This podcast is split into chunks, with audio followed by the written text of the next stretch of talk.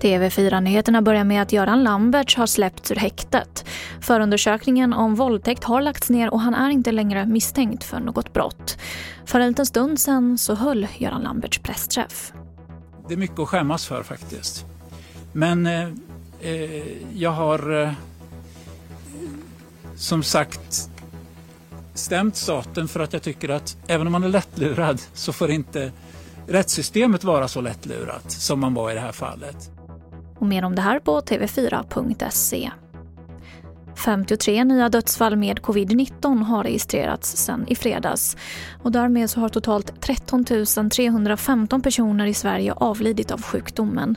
Detta enligt Folkhälsomyndighetens senaste statistik.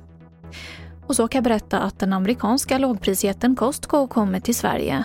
Efter Walmart så är det världens största varuhuskedja. Och den första butiken i landet öppnar i Arninge i Täby utanför Stockholm nästa år.